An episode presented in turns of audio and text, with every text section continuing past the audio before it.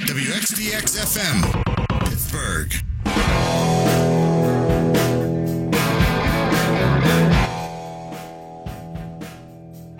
Danica Patrick will be competing in her last race. It's the Indy 500. It takes place this coming Sunday. She won't win. She never wins. There has never been a bigger fraud in sports than Danica Patrick, the race car driver, because she never wins. Danica Patrick has been racing since 2005. Between IndyCar and NASCAR, she has raced 367 times, and she has won exactly once. One win in 367 starts. She won some IndyCar 300 in Japan in 2008, and that's it. That's the list. Danica Patrick is a gimmick. She's a star because she's a woman, not because she's successful. I'm not anti woman in sports, I am anti fraud.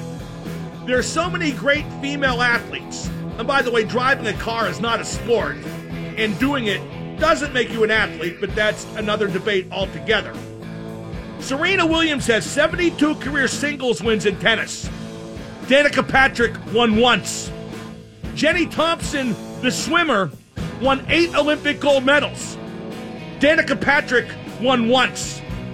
Annika Sorenstam won 98 golf tournaments. Danica Patrick won once. The U.S. women's soccer team won three World Cups and four Olympic gold medals. Danica Patrick won once. Danica Patrick's a fraud. I keep hearing that racing will miss her, but really, it's like she ever, never even participated. Danica Patrick is like a walking, talking, living, breathing participation trophy.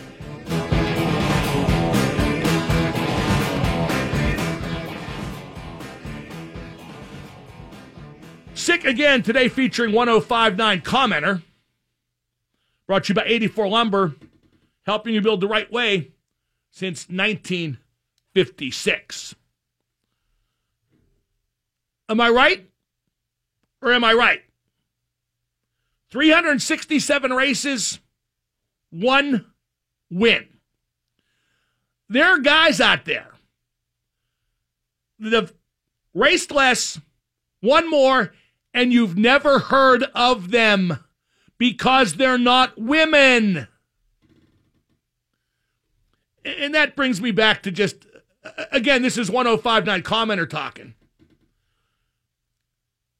Equal treatment isn't what special interest groups want. They want preferential treatment. Not equal treatment, but preferential treatment. And so often they get preferential treatment under the guise of equal treatment. 412 333 9939 is the number to call. Somebody tweeted today, uh, quote this tweet with your least impressive athletic feat you're most unreasonably proud of. Mine is I had an unassisted triple play in T ball. And somebody tweeted, by way of response, my senior year in high school, rivalry game versus Findlay and Ben Roethlisberger. I had the honor to run first through the pregame banner. I crumpled the banner into a ball and threw it at Ben. Ben responded with eight touchdown passes. That's pretty funny. Uh, you know, I keep getting uh, heat on Twitter. By the way, you people on Twitter who don't want, I'm not going to listen to him anymore. Whenever you say I'm not going to listen to him anymore, that means you listen more than anybody. If you don't want to listen, F off. I, I couldn't be more clear about that. If nobody listens and nobody follows me on Twitter, then I can do something meaningful with my life maybe spend all the money I've made that I don't have time to spend and could never spend all of given my current busy circumstances. So don't listen. You'd be doing me in a favor in a really abstract way. 22 years at the top is long enough. 22 years of total domination is long enough. Making five times as much as anybody at Barstool is enough. Oh, he's jealous of Barstool. Yeah, I'm jealous of people I make three, four, or five times more than. Boy, that really gets my goat when those guys make a fifth of what I do. I, I can't believe they make a fifth of what I do. What can I do to make a fifth of what I do? They own space rent free in your head. No, bro, everything that comes out of my mouth is for the benefit of me and 1059 commenter. Uh, getting back to the Murray Fleury stuff, you know what's amazing? People say that Murray played over Fleury because he was Sullivan's boy. You see that phrase a lot, Sullivan's boy. Not because he won two cups, but because Matt Murray was Sullivan's boy. Now, Sullivan believed Murray was a better goaltender than Fleury. That's why he kept going back to him, even when Fleury played well and beat Washington last year. And it worked because the Penguins won the Stanley Cup. I'll admit, back in 16, when Flower got concussed right before the playoffs and Murray went in there and he won, I still would have put Fleury back in as soon as he was ready. But Sully stuck with Murray because he thought he was the better goalie. And it worked. You know how I know? Because he won the Stanley Cup. And then he won the next one. That's one thing a lot of you idiots out there, and you're all idiots. You're idiots living poorly, leeching off the government, rich people paying taxes like me. I don't like any of you. You just ignore the two Stanley Cups. Well, Murray was Sullivan's boy. Yeah, and he won two Stanley Cups. You win two Stanley Cups, you're my boy too. You're everybody's boy. At least you should be. He won two Stanley Cups before his rookie year was complete. But he played because he was somebody's favorite, a pet project. Yikes. Uh, this Tampa Washington series is just uh, incredible. I wouldn't call it well played. I'd call it very intense, though. What are they going to say in Tampa if Tampa loses this series? In 2016, they led the Penguins three games to two in the conference final, went back to Tampa for game six and lost. Last year didn't even make the playoffs. This year, they're going back to Tampa having blown a three games to two lead for game seven. What if they lose that? At what point do they realize that the team's underachieved? At what point does that call for change? Now, I think they'd be nuts to change. That's a great team, win or lose game seven. But at some point, you got to get to where you had planned to go. You know where they made a mistake? Well, actually, I was going to say they made a mistake with the McDonagh trade. But they didn't really give up anything off their current team except for Namestnikov that went to the Rangers. And they got JT Miller. That will be known very soon as the JT Miller trade. Because JT Miller was the better player acquired by Tampa. Ryan McDonagh don't look so good out there. I don't know his plus minus, all that stuff, but and I'm used to seeing the Penguins just eviscerate him. But but I don't know that that trade helped their team as much as they thought it would. Uh, oh, this is hot news. Juju Smith Schuster is endorsing the video game Call of Duty. Black Ops 4. Black Ops 4, is that like a racist thing? What's the, I mean, I don't know. I don't play video games. So whatever it's called, he's endorsing it. You'd think he would heed the Call of Duty and concentrate on OTAs, but you know, attention whoring, that's important too. Uh, TJ Watt did not practice today at OTAs. You know what's great? If you cover the Steelers, if you're on site, you're not allowed to say who doesn't doesn't practice. That's a Steeler rule. If you're on site, you can't report that. So you know what these guys do? They call me and I report it. So Burt Lauten, if that's your philosophy, your rule, it's not working real well. Not as designed. Although Burt's not been the same since that one Jamoke, Ryan, whatever his name is, quit. Ryan used to get him coffee and, and shine his shoes and, and, and run errands for him. It, it, it's tough. It's tough. It's tough when your bitch boy takes a hike. It really is. Tough when the bitch boy takes a hike. But, but anyway, uh, Watt didn't practice today, so Bud Dupree was lining up at right outside linebacker. Now, we don't know what that means to TJ Watt. Obviously, TJ Watt's the superior player. At least I thought he was last year. But it's been suggested to me by the same writer who told me that TJ Watt did not practice today that uh, Watt might go to left outside linebacker to cover the tight end more and handle the run more because more teams run to the right, and that would make Dupree just more of a pass rusher, period. Let's go to Matt in the car. Matt, you're on the Mark Madden Show. What's up, Double M? What up? Hey, um, I just want to make a comment. I, you know, I think racing, uh, you know, is a sport. You know, Nope, it's not. Anything else? Well, what about motorsports? No, they're not sports either. None of them. Well, All I you mean- do, all you do in racing is sit in a car and turn left. well, maybe NASCAR. You know, I, I'll give you that. But what about Formula One? The type of endurance and the training. Yeah, I know that you, you, you occasionally turn right in Formula One. Am I right? Yeah, but I mean, it's. Oh, that's amazing. Amazing. You not only turn left, but turn right too? My God, the discipline required to know when to do what. You're right. It's great. Anything else? Yeah, but I mean, those guys have to go through training, and they're Through know, training. What are they trained to do? What What's their training? I I mean, they're going 200 miles an hour. I mean, that That doesn't require training. That requires putting your foot really heavy on the gas pedal. That's all it requires. It's Well, not a it's not a sport. It's not a sport. There's some risk involved. There's some skill involved. It's not a sport. Thank you for the call. By the way, I'm very excited about having learned something today. Listen to this.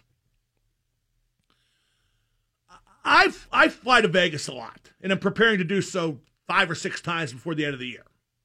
Actually, literally like four or five times.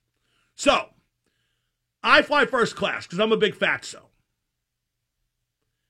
And there are no airlines that fly first class direct to Vegas nonstop. The only two airlines that fly direct to Vegas are Southwest. They have no first class, and to top it all off, if they're fat, if you're fat, they make you buy two seats, which is embarrassing. Sorry, I won't do it. I did it once. Felt like everybody was looking at me. They weren't, but I felt that way.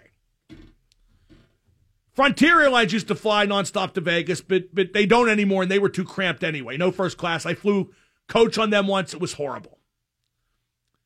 But now I've discovered Spirit Airlines. Nonstop. It's cheap. They don't have first class. You know what they have? Something they call the big front seat. What it is is it's a first class seat, but you don't get the first class amenities. You don't, you know, get get drinks every five seconds. You don't get, you know, your your your your backside kissed by the flight attendants. But you get a big seat. That's all I want is a big seat nonstop. You know how much the big front seat is nonstop to Vegas? It's like five hundred bucks. That's half what I pay first class. So God bless Spirit Airlines. I will do ads for you. Just give me a big front seat once in a while. See, this is so revelatory, isn't it? I mean, uh, I mean now I could be comfortable. I even got the measurements of the seats. The, the measurement in, in the big front seat is exactly the same, you know, from seat to seat, the leg room, as a Delta first class seat, and the big front seat at Spirit is one inch narrower, one inch than a first class seat for Delta. So I've given a ringing endorsement. Now I might hate it when I do it, but like you know, all you do then is you, you like buy like a pint of booze and sneak it on. There's your first class drinks right there. 412-333-9939 is the number to call. An ex-Penguin made a bold prediction before this hockey season, and it came good. We'll talk about that in a minute here on 1059. And now the super genius, Mark Madden. Hey, what's happening, Mark? DX at 1059. We got Scott Paulson, the radio legend and gentleman farmer, co hosting the 5 o'clock hour. We had the Caddyshack book guy, Chris Nashawaty, on in the first hour. My big three all time for comedy are Caddyshack, Animal House, and Slapshot. And the modern day ones don't measure up. Do you think any Will Ferrell stuff or Ben Stiller stuff honestly measures up? Uh, one thing I'll say about Ben Stiller and Will Ferrell, they've done some stuff that's terrible. Like Ben Stiller with Secret Life of Walter Mitty. That should have been the secret movie of Ben Stiller, and nobody should have been allowed to see it. My God. And none of the modern comedies have that slapdash kind of appeal, that improv type of appeal that the three movies, especially Caddyshack and Animal House, had back in the day. But again, I'm old. Those were the movies of my youth, and yeah, that's definitely part of it. Uh, Nick Cotsonika of NHL.com did a story about James Neal going back and finding some quotes from Gigolo Jimmy when he first joined the Vegas Gold Knights. And like Nick writes, in September, he said they would make the playoffs. As early as October, he talked about pushing for the Stanley Cup. And now Gigolo Jimmy's in the final. And that, I, I, you know, DM back and forth with Jim and, and James. And, you know, I, I've seen him when the Knights have played the Penguins and on some of my other trips to Vegas. And he was saying back in October, November, we could win. We're good enough. He goes, this team has the talent and the chemistry, with the talent creating the chemistry, as always happens. But that's some story. And Gigolo Jimmy's a big part of it. And he, you know, called what's going on right from the get go, staying with the Golden Knights, who are Pittsburgh's unofficial second hockey team right now. Really the first, because the Penguins aren't playing. If if Fleury was on the team, they'd still be playing. Fleury's still playing, which means they should have kept Fleury. But uh, Fleury talked about his goaltending coach out there, Dave Prior, and said uh, he's a great man. I think it shows. He's been around a long time, so much experience. He's seen a lot of goalies, guys I grew up watching and liking, and he's coached them. I think he's somebody that wants me to trust in my ability to do things, unquote. Now, neither Fleury nor Prior would talk about what changes Prior's made in Fleury's game. One thing I've noticed is he's handling the puck less, like leaving his blue paint less. But you got to leave it to go get it and, you know, set it up behind the net if nothing else. So it's nothing I've seen that's dramatic. I just think Marc has a lot of confidence. And it was quickly imbued in him with that team, and it trickled down to the rest of the team. Sometimes you just need a change. Not a better goalie coach, but a different goalie coach. And just a change of scenery helps. I think a lot of factors like that added up for Marc-Andre Fleury. 412 333 9939 is the number to call. Don't forget, we have Scott Paulson co hosting the 5 o'clock hour. Pirates play Cincinnati tonight. They lost those three to San Diego. They got to get back on track. You got to beat crap teams. Cincinnati's a crap team. Those three losses to San Diego, hey, every baseball team loses three in a row sometime. But whenever it happens to the Pirates against a bad team to cool off a hot streak, it's happened so much over the past two years, leading them to sub 500 in both of those seasons. It, just somehow seems more catastrophic. You know, you know why that is? Because the three winning seasons didn't quite erase the memory of the 20 bad before that. Like it or not, and even the most diehard Pirate fans would have to admit, you're more used to this team failing than you are to them winning. 1059EX. Here's a story that just won't go away. Albert Breer of Sports Illustrated is reporting that the NFL owners are discussing what to do about the national anthem quandary, and they might leave it up to the home team on whether teams come out for the anthem. If teams do come out for the anthem, the potential is there The teams could be assessed 15 yard penalties for not kneeling. Okay, that's just stupid because the players on each team will arrange it so that each team has guys kneeling and then the penalties just offset. What the NFL needs to do and should have done a long time ago is just say if you kneel, you're disqualified from participation. You can't play in that day's game. And then if players do not get ejected, well, then they really are sacrificing for their protest because they'd be forfeiting a game check. I'd like to see how many would be willing to do that. Maybe some would, but they just need to make it a rule. They're expecting pushback if they make it a rule. Maybe there won't be. And if there is, could it be any worse than the, the bad PR they're getting now? No, it could not be. Look at the NBA. Mahmoud Abdul Rauf wouldn't wouldn't stand during the anthem. Denver Nugget player back when. They just made it a rule you have to.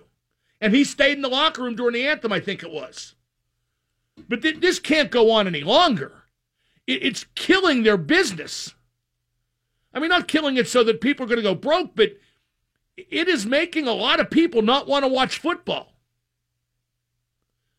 And I know what some people are going to say, well, if they don't stand with respect, I'm not going to watch it anyway. Okay, that's on you then. But they got to find a happy medium, and a happy medium would be just be making a rule or keep the teams in the locker room. They didn't used to come out for the anthem. That was for TV. 412-333-9939 is the number to call. Uh, somebody just tweeted me saying that uh, Anchorman and Talladega Nights had a lot of improv in them. I'm not sure I believe that. I don't think any of those in the least seemed spontaneous. Like in Caddyshack, the Bill Murray parts were so obviously improv and spontaneous. I mean that in a good way. I just don't see Anchorman or Talladega Nights. I thought Talladega Nights actually was very overrated. I thought the Sacha Baron Cohen character dragged it down. I thought it was an unnecessary character and an unfortunate gay stereotype as well. Uh, you know, they kicked Sacha Baron Cohen off the Queen movie. supposed to be Freddie Mercury. Apparently wanted to play it as a comedy. Some people just don't understand that it's not always all about them. I don't. I think it's always all about me, and that's been to my detriment many times my detriment and the detriment of 1059 commenter. 412 333 9939 is the number to call. Um, if you're just tuning in, the news from Steelers OTAs today was Ben Roethlisberger apparently uh, played nice with Mason Rudolph, the rookie quarterback, and told the media that he helped him and mentored him and nurtured him and did everything great that a young quarterback could possibly ask for. And then he said he was quoted out of context when he said some things about Rudolph that appeared to be inflammatory. Okay, like I've been saying all day, that was on a radio show, his radio show, in fact, where all of the context was him. So when you are the context, you can't be quoted out of context. But Ben claims he was, and the frankly, the dopes covering the Steelers in this title just eat that up. I like Ben. I like when he says stuff like that. It is fodder for this show. It is manna from heaven in my industry. It is opiate for the masses. But he's also, well, on this one, he's totally full of crap. But when you're the number one quarterback who's very successful and has won two Super Bowls, you can say whatever you want. You know, most of those writers, have been defecated in their hat, they'd put it back on and say thanks. So, uh, I think it's funny. Not blasting Ben at all because I like Ben. And this is one of the things I like most about him his ability to spot BS for what it is and come back with some of his own by way of retaliation. Let's go to Matt in Natrona Heights. Matt, you're on the Mark Madden Show. Yeah, hi, Mark. Um, I was just calling about the protest. I think they should just keep the players in the locker room like they used to, because you can't take away their right to protest. Sure, you can. You, you certainly can. I'm not saying you should, and I've supported Kaepernick and, and those guys. They're them doing it. I wouldn't do it, but I support their right to do it. But if you make it a condition of employment, sure you can eliminate it. If, if the NFL owner said you can't kneel for the anthem or you'll be disqualified for the game, then the guys would have a real choice to make. Right now, when they kneel, it only hurts the league. It only hurts the teams. It only hurts attendance ratings, merchandise, whatever. Although, you know, it, it has cost some guys jobs too. It, it, it is a two way street. I can't believe Eric Reid, he's still not signed, is he? The safety from San Francisco, because he real good. But he was there kneeling right alongside Kaepernick. But, but yeah, you can absolutely uh, make it a condition of employment. And there's nothing that could be done about that. I guess the union could get involved. But I think the union secretly wishes these guys would stop kneeling too. This isn't a hill the union needs to die on. There's a lot more pertinent, and by pertinent, I mean related to money matters that the union has to resolve uh, with the league. Then again, Right. if they let the players smoke pot, they'll agree to anything. Anything. Let's say, hey, we're gonna have you smoke. We're gonna let you smoke pot, but the next regular season is gonna be 35 games, and there will be some double headers. Okay, we you said we could not not but smoke pot, right? Yeah, smoke pot. How many double headers? We don't know. Did we say 35 games? We meant 40. Well, okay, if we can smoke pot. Let's go to Big Daddy and Butler. Big Daddy. You're on with double M. Hey, how do you think Big Ben's career is going to play out? Is he going to get hurt, get carted off? Is he going to get signed with another team? How do you see it ending? How, how can I predict if he's going to get hurt and carted off? Just your. I, I think your he opinion. will. I think he will finish his career as a Steeler. I think. Uh, I think he thinks he's going to play three or four more years, but I think when he gets a load of his defense this year and realize that that defense gives him zero chance to win a Super Bowl. I'm telling you right now, the Steelers with that defense have zero chance to win a Super Bowl, and I think the reason he's continuing to play is to try to win a third Super Bowl. And once he sees that's impossible, I'm not sure they're going to get four years out of him. But I may be taking what I say out of context. I see him riding off somewhere else, man. After these two years, I don't think so. going to go somewhere else. We're, oh, at what? He'll be how old in two more years? 38. Where's he going to go? like who's who's going to want the 38 year old quarterback? I mean, Jacksonville would take a team like that that's got a great defense and a good running back. They would take a veteran quarterback like him in a heartbeat. Yeah, and Denver took Peyton Manning, and it worked out for them. I'm not sure Ben's Peyton Manning. No, you're right. Thank you for the call. Of course, I'm right. You know, it, it is amazing. Well, you know what? I was going to say that rich people, the NFL owners, they can, they can be so stupid for so long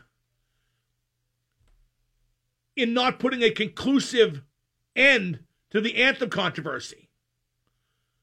But rich people think they're right no matter what they decide, and therefore they're not in any hurry to decide it or in any great pursuit of finality in a situation like this. But I would just tell them, look, if you kneel, you're you're disqualified for the game. Now, if you feel compelled to kneel, you don't want to stand at attention, you can stay in the locker room and come out for the start of the game. That's okay too. But you can't kneel or otherwise protest during the anthem. That should be a condition of employment. And I'm not saying that because I'm a patriot. I'm saying that because it would be what's best for business. And I'm not a guy who thought that this was making people not watch, not buy tickets, not turn on the TV, not participate in fantasy leagues, bet on football, you know, buy merchandise. I never thought that was true, but now I know personally too many people that it's affected and they made decisions exactly of that kind. One thing about football, you can always count on them screwing up. Pro sports in general, bunch of ninnies, bunch of rich ninnies. Tell me a sport that is run well. Seriously, tell me one sport that is run like a Swiss watch. There aren't any. There just aren't any. They're all run by a bunch of dopes. I don't know how that happens, how these multi billion dollar industries. Well, actually, I have a pretty good idea how it happens because, well, I don't know, recent elections, stuff like that. 412 333 9939. Up next, we're going to talk to Bob McLaughlin and, and, and our, our featured co host, who I understand has prepared everything for the 5 o'clock hour, so I have to do nothing. Oh, wait, now he's leaving. But he is in the building. It is Gentleman Farmer Scott Paulson hosting from 5 till 6 with me, Mark Madden, right here on 1059. And now the super genius, Mark Madden. Hey, Mark, how you doing? We're all going to rock to the rules I make. Double M, big fan. How you like it now, bitch? The X at 1059. I'm joined now by Bob McLaughlin. Bob brought to you by 84 Lumber. Uh, Bob, uh, at the top of the hour, uh, 1059 commenter said some very unflattering things about Danica Patrick, saying she's a fraud because she's raced over 300 times and only has one victory. How do you feel about these inflammatory uh, comments made by 1059 commenter? Well, let's just say that even if I had those thoughts, Mark, I, I as Bob McLaughlin could not go on the air and spew such such hate speech, such drivel. Um, but no, it's you know what? Danica Patrick was a marketing machine. That's it. She Period. was she was more a marketing machine than she was a race car driver. She had some talent until she got to those the upper echelon of that Really, sport. where, where was the talent displayed?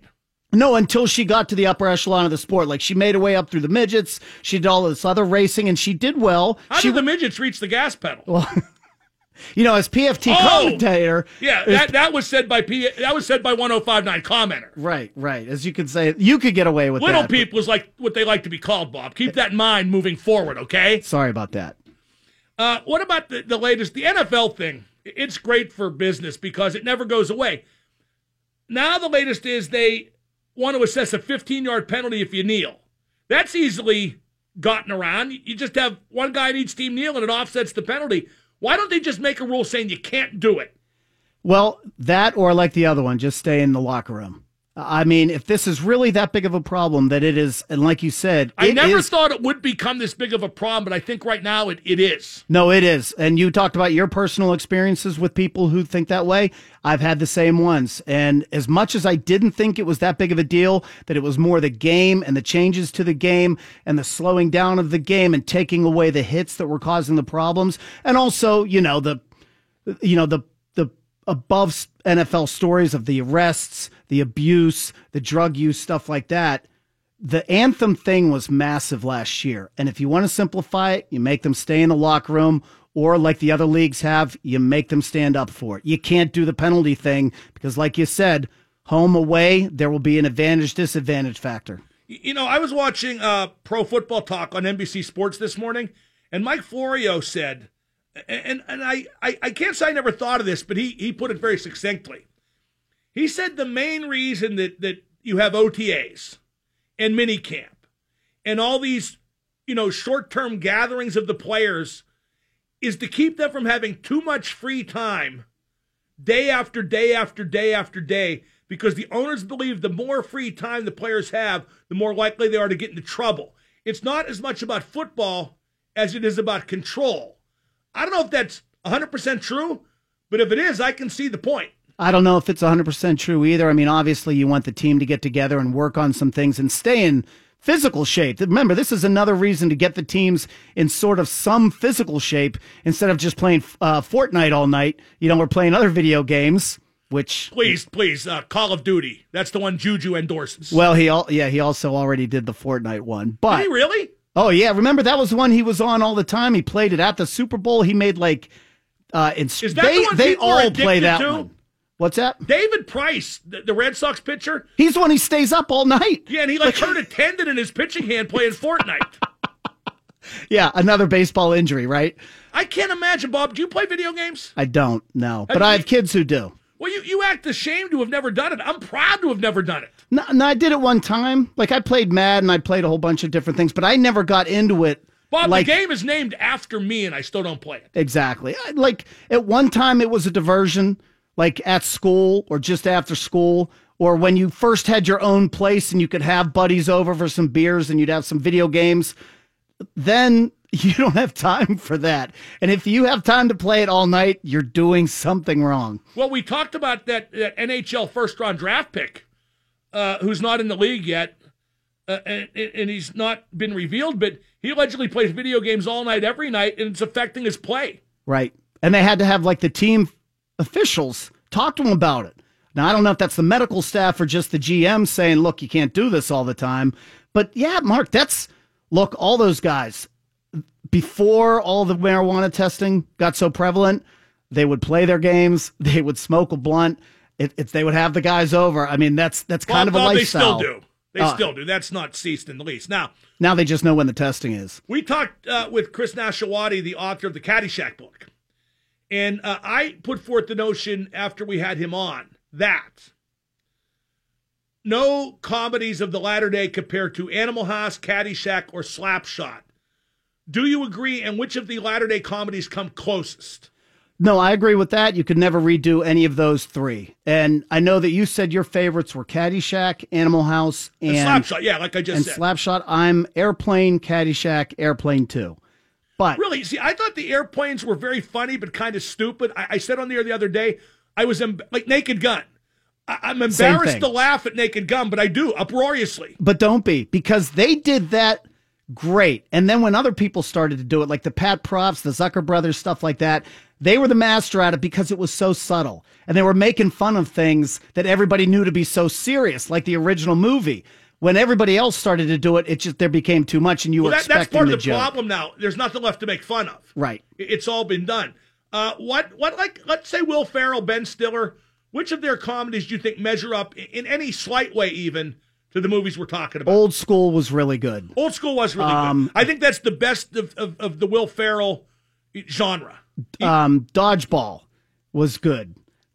Now, after that, um, what was the other one? You, about the two brothers, the Wedding Crashers. I like the Wedding Crashers, but once you see four or five of those, it's the same movie. Like Step Step Brothers seemed like a bunch of movies that had been done. Right. Anchorman seemed like a bunch of movies that had been done. Right, very funny scenes, but when you walk out of the movie at the end, you're like, oh, we, it's we okay. had the, we had the guy tweet before, and I haven't checked it out yet. He said the Talladega Nights and Anchorman was largely improvised. I just don't believe that. Well, I know Will Ferrell. He he he maybe gets like the scene, and then he does like the "Help Me, Baby Jesus" stuff like that. Oh no, no, no! That that's true. Right. He'll, he'll get the scene, then he'll riff off the scene. Right. But he's not creating a scene like Bill Murray did in Caddyshack. To me, that's improv. And if you to me, watch- improv is having nothing. Exactly. And if you watch any of those Judd Apatow movies, who Judd Apatow compares very favorably with Harold Ramis. Same type of person, same kind of like, okay, here's the scene, go do it. If you stay till the end of the movies, it's them just doing scene after scene after scene and then picking out the best dialogue or the funniest riffs that work. And for those movies, Mark, it does work. Well, right, because you see a lot of times in the end credits, like in in um, Talladega Nights, the scene where they, they have the knife in his leg. They did just a whole bunch of different stuff, and, and they they put the outtakes at the end. Exactly. And that does work if you have the right actor, but in some it doesn't work at all. And it's just, you'll see three scenes in a trailer, which are hilarious. And then the rest of the movie, Well, that that's that's the new Hollywood. I've often heard the better the trailer, the more likely the movie's terrible because they want to use a great trailer to get as many people in there that first night before the reviews get out. exactly. Exactly. And there's no gopher to tie it all together at the end of the movie, Yeah, like know, there was in that, Caddyshack. It made Doug Kenney. I mean, well, I think the drugs made Doug either slip or fall off the cliff. But but he was very upset about about that was Jon Peters, the executive producer, who said there's no plot, put more gopher in, and he didn't give you know Kenney and Ramis and Brian Doyle Murray a choice. I can't imagine Caddyshack, though, without the gopher. Like looking at it now and learning Oh that. no, no, I don't think it ruined the movie at Right. all. But I can see where where those guys would think it it it compromised their vision. Then again, they compromised their own vision because it was supposed to be the love story between Danny and Maggie that kept Oh. the movie together. And then they realized, hey, we got four really big stars here. We got to make better use of them. But how could they not have realized that before, you know, even starting filming? Mark, if the movie was about Danny and Maggie's love story, if that's all Caddyshack was, the first review would have been tanks for Newton. Well, and the uh, Scott Colomby, uh, the, the like the the Italian looking caddy. Right. That's one oh five nine commenter saying that. By the way, he was supposed to be the third guy in the love triangle, He's the one who got no coke because he had no 50 cent, right? and you don't get no coke. And, and the, he he was barely like he wasn't even linked with Maggie at all by the time the movie came out. The only time is when he's he's bouncing up and down trying to look in the window. When, when, when they're when they're about to get it on. Right, right. Uh, like uh, in the book, there's a great line from Scott Colomby, the guy that played that caddy. He goes, "I could have sworn I was in this movie when he was at the premiere." That's Bob McLaughlin, brought to you by 84 Lumber. Up next, I insult somebody gratuitously in the opening segment. Then we have co-host. He is a radio genius. He is Scott Paulsen. Up next on 105.9.